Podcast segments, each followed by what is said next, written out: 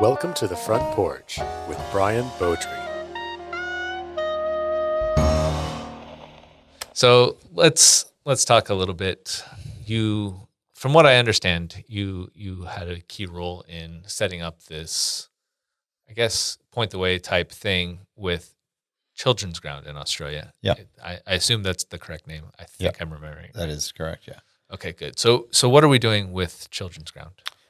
So, just taking the the broad view, um, I thought it was important that the Asia Pacific region business was was connected in kind of a a systematic way to to um, an organization that we could help Yeah. benefit rather than this kind of what we had been doing some sporadic stuff where we'd go there's a, a children's an urban children's farm near the office Yeah. we'd been down there and we'd done a like a work day with them and contributed to the to what they do and, and we'd done a like a collections drive for another organization and it was all worthy stuff and great and um, they benefited from those things however i felt that if we could coalesce our efforts into one one organization Mhm. that would be more effective ultimately Yeah. and um, so I, I really wanted to try and find an organization that fit with our values and um, you know one of one of the biggest disadvantaged groups in Australia is Indigenous children. Um, they are they are way behind the national average on pretty much every metric that counts: health outcomes, education, um, employment, all those things. Yeah. And um, so what Children's Ground does, so I began searching for for, for something interesting. Yeah. Um, you know, there's tons of organizations that are helping these kids Yeah. um, with some government assistance, or maybe it's just community backed, or a combination of the two. Um, and so that that wasn't necessarily a problem, but I wanted to find something interesting. And I, the interesting thing that I found with Children's Ground is that they have a generational approach to change, Mhm. which instinctively is important. I think. Um, to be able to work with kids from when they, they join school or, or kindergarten at you know age five or whatever it is all the way through into adulthood to be able to support that journey. And um, em- embed change early and um, set up a framework of support early is really important. Um, and not just to you know there, there's a water bomb dropping some money on a community for a year and then see you and that they're never heard from again. Um, I think they're demonstrably less less effective than that long engagement approach. So that that was what attracted me to it. So that's, I mean, it sounds like that's really the, I mean, it's really every part of it is just about building that long term partnership and commitment rather than it being these these one off things, which are great in in the short term, but Mhm. we really wanted to to partner with someone for the long term and make a long term impact. Yeah, I think that's important. Um, and th- there's two aspects of that. There's there's what they do, which is effective long term engagement, and then for us to be able to support that by a long term engagement, I think is important as well. Yeah. So so what are we doing as as point of rental to help support what's going on at Children's Ground?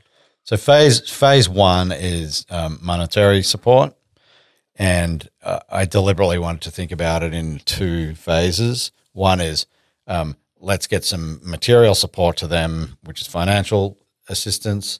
They can decide how that's best um, best spent or invested, and then phase two, which is kind of where we're starting to head into now, is how can we help their organization from a kind of business standpoint? You know, uh, there are op- opportunities to do, um, you know, mentorships or for them to do um, internships with our company, understanding what it's like to go to a workplace every day. Yeah. Um, and you've got to remember some of these kids are living in some of the remotest parts of the world, um, literally hundreds, if not thousands, of miles from the nearest kind of urban center. Yeah. And so their concept of what it might be like to get a job is um, almost non-existent in some cases, Yeah. Um, and that that informs a lot of the ultimate disadvantage that they experience because they they're just not connected with that, and they um, basically just do what their parents always did, which is not necessarily going to school or thinking about vocational outcomes or anything like that. Yeah, it's hard to imagine where you could be if you have no idea that certain things even exist. Yeah, what, what's that saying? What what you can see, you can be. Yeah. I think, um, and and for many of those kids, they just they never see, they never see a life of um, of, success or um, growth. So that's important. So so the idea was let let's get something in place that um, starts to have some immediate effect. And what we decided to do was to donate a percentage of our revenue Okay. to them. So um, we're donating 1% of all new sales to their organization, Awesome. which is great. Um, so every new customer that comes through the door, um, implementation and ACV, as well as new customer spending, so existing customer spending new money. Yeah. All of that uh, gets pulled, and we, we write them a check each month for a percentage of our sales for that month. What what I think is important, you know, in business and in life is to be able to sort of embed sort of process driven habits that things just happen because you set set it up that way Yeah. and you know we get we get super busy every day and i think one of the problems we confront when we're thinking about trying to help an organization like children's ground is we need some kind of mechanism that just makes that happen Yeah. so the idea of being able to donate uh, a percentage of revenue every month just makes that clock tick which is sure. fantastic for us and it means that I, I don't have to be thinking, oh, you know, you know, two o'clock in the morning, I wake up I'm like, oh, damn, what are we going to do for children's ground this month? Yeah. And it, that becomes burdensome, and ultimately, I'm probably not going to execute on that. Yeah. And so I really wanted to make make sure that we had the nuts and bolts of a, a regime, maybe not the best word, Yeah. a regime in place that enabled us to help them every month without even thinking about it. Yeah. I like that. Um, and then the the phase two that I referred to, um, I don't know. Do you want to you want to ask me some questions about wh- Sure. what yeah. that yeah. looks like? Wh- Why is it important to not just have that that recurring thing, that automatic, like, hey, no matter no matter what happens, we've done a thing to help them. Yeah. Why is it important to to go beyond that and to do phase two of of this project? Yeah, I think it's a it's a money can't buy aspect that um, you know we're all we all benefit from experiential learning, and I think by trying to connect our organization with their organization, people to people, um, can really deliver some benefits because a, a kid, those kids get access to something that's completely different to their experience. So we're a we're a city based software company, which is almost literally thousands of miles in difference from from somebody living in a remote community who maybe goes to school, maybe doesn't. So we're really polar opposites, and I think being able to set some stuff up that enables those two organizations to connect has got to be really beneficial beneficial for those kids. Um, and then second to that, I think the um, Children's Ground organization has a head office in Melbourne. It's actually really just co- totally coincidentally is about half a mile from the office in Melbourne. Um, wasn't one of the reasons that I picked picked the organization, but it turns out their office is around the corner, so I'm able to go there and have coffees and see what see what they're doing. Um, and then they have some sort of remote satellite um, operations, which are closer to the communities they're working with Makes sense. um, those in themselves are a long way away from from anything. Um, there's a town right in the middle of Australia called Alice Springs, which is, in terms of the outback, that is a massive city, Yeah. but it's twenty thousand people, Okay. so it's a town, right? and so um, they have a, a, an organization there, and they also have one in a city called Darwin, which is named after Charles Darwin I was gonna say I've heard of it. the very far north of Australia. It's I think closer closer to um, Indonesia than anywhere else in Australia. Okay. so it's pretty remote as well. Yeah. Um, so they have two satellite uh, organizations there and in Alice Springs, and the idea that those organizations can benefit from some of the stuff we do, you know, business processes, innovation, um, Yeah. is I think another avenue to explore, and we've just started kind of talking about that as well. Yeah, especially especially since at least you and a lot of you know, well, actually, the whole company has gone through a lot of recent growth. Yeah. So perhaps we can help them uh, experience a lot of growth and get them helping more more people as well, right? Absolutely, yeah. I think that's that's correct. Um, they do um, part part of their program I didn't mention before is that um, graduates of the program then become mentors in the program if if they choose to, and Yeah. and they're good at that. And so I recently met with two of the mentors who had previously been in the program when they were school kids. Yeah. They'd come to Melbourne. They're kind of doing a tour. The, the organisation brought them down, and they, they were meeting some sports stars, Indigenous sports stars, um, sort of as an aspirational thing, um, connecting with sponsors like like us. And so I was able to sit down and talk to them about the, the difficulties of trying to make change. And I guess it, that experience for me brought into very stark relief the, the challenges involved Yeah. um, you know, some somebody like me who's a, a guy that's grown up in the city, l- lots of help around me, I haven't really had to struggle for too much. yeah. Um, these guys are making a huge difference in the lives of others, totally different to me, and all sorts of challenges that I've never had to think about. So it was really interesting talking to them about about that, and I think that that probably helped me to recalibrate my expectations a little bit about what could ultimately what an organization like that can achieve. Um, that there's a lot of stuff that's it's super tough to solve, Yeah. and may, maybe I, on reflection, maybe I'd gone into that with a little bit of a, I don't know, a starry-eyed vision about you know how we could help Yeah. and I think I'm probably a bit more grounded in reality, having having talked to them about, you know, that they don't even they don't really have reliable internet, for example. So the idea of being able to do school via Zoom, it's Yeah. not really a thing. And I'd kind of gone and think, well, you know, of course, since we've had the pandemic, everybody's tuned into We Zoom have all now. these tools. I Yeah, mean, God. and they're like, yeah, that's not really part of our world. Yeah. So that that helped helped to, um, I guess, you know, help help me to understand the, the reality of the situation much better. All right. I don't know how to ask exactly this, but it seems like what what seemed interesting to me about that is this idea that there's these mentors that have like recently graduated from whatever program, and they're they're basically mentors at like I would assume a really young age, and and what's it like? Like I know when I was younger, I was definitely not responsible enough to be a mentor for really Right. anyone. Probably still not.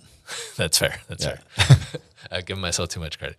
um, but but what's it like dealing with with people that are kind of in that situation where they're forced to?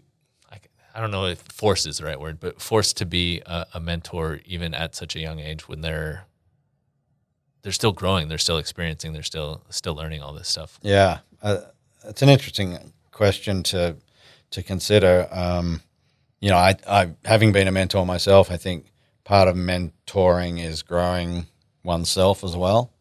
It's definitely a symbiotic relationship, and there are, um, you know, there, there there are benefits for the mentor in, um, I guess, being able to reflect on their own situation and and and be insightful about their own growth you know, as a sort of counterpoint to the person that they're helping to grow. Yeah. And so I think that's interesting. The age thing, that they probably don't fully understand what it is they don't know or where they're heading, but it's all part of the journey. And I, I think being able to kind of having the courage to immerse yourself into something like that at a young age is probably testament to the power of the program.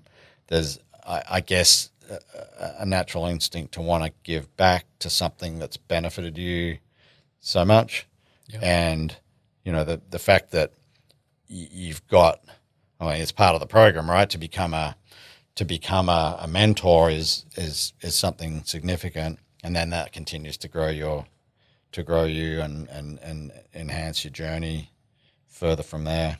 Awesome, and that and that's something that uh, we're hoping in phase two that not only you but but other at least Australian pointers would be a lot able to participate in and, and benefit from. Yeah. their own right.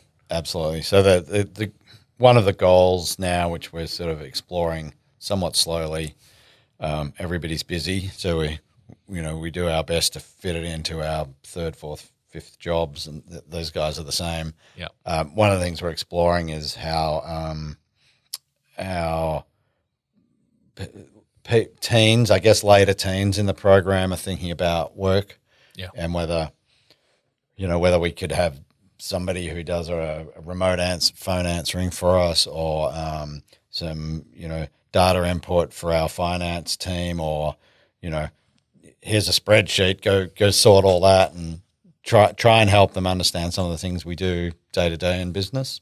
And then the other side to that is what are, I think I mentioned before. What are what are some of the things that we do really well in our business in terms of uh, process and customer customer relations that they could learn from as an organization. So not the people who are benefiting from their programs, but the actual people delivering the program. Yeah.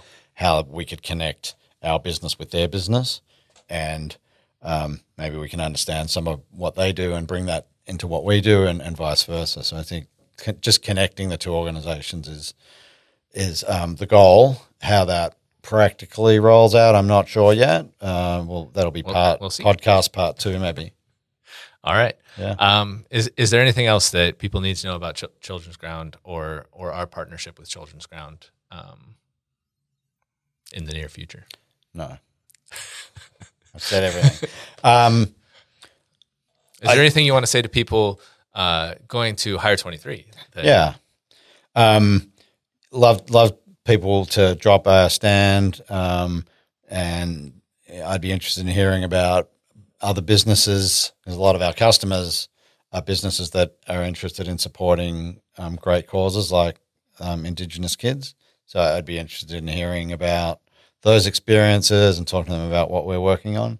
Um, there are a couple of hire and rental businesses which are um, Indigenous owned and run. A couple of them are customers, so I'd be interested in Nice. in talking to them about what what it is they do and and how it is that they channel what what comes out of their business back into their local communities. That'd be really interesting too. Yeah, that'd be that sounds like a lot of fun. Yeah. yeah. So yeah, that's stand. Is there a difference between booth and stand? I know we use booth in the U.S. and then there's stand a lot in in other countries. Is, We is say stand, Okay, I think. So you guys are at stand thirteen. Is that right? I think so. Yeah. I mean, I've been told that's what that's what I keep typing in all these emails. All right. Stand 13 at the Hire Show, May 24th, 25th in Sydney. Uh, it's going to be great. You know, we're a huge supporter of the HRIA, which is the Hire and Rental Industry Association. It's a bit of a tongue twister. Not as not as easy as ARA. I was gonna say there's a reason we say HRIA. Yeah. And, um, you know, we're, we're a really big supporter of the organization. Um, we, we think that, you know, developing new talent in, in that industry is important too. And, and we want to help drive tech innovation and, you know, drive innovative thinking in the industry as well. So, which is why we set up our um, tech sponsorship partnership with the HRIA. So, Point of Rental is the official um, technology partner of the HRIA. And the idea behind that is we, we're bringing stories um, to their magazine and to the show about about um, new thinking in the industry, not necessarily digital innovation, but me- mechanical innovation, how those two intersect. And I'll be hosting a panel called "The Future of Hire," which is on the the Wednesday, which I think is the twenty fifth, off the top of my head. Yeah, I was gonna say don't ask us to look at a calendar right now. Right. And um, so we're hosting a panel with um, four heavy hitters in the industry from um, general equipment to party and event. We're all going to be talking about what the future of hire looks like from a digital perspective, customer experience perspective, um, equipment perspective. What are the new trends that are going to drive the industry over the next kind of two, three, five years? So that's going to be really interesting. Super excited about that. Awesome. Well, thank you for coming all the way to America to explain this to me. Just to do this podcast. Yeah, I appreciate it. Great. Thanks, right. Brian. Well, have a good one. You too.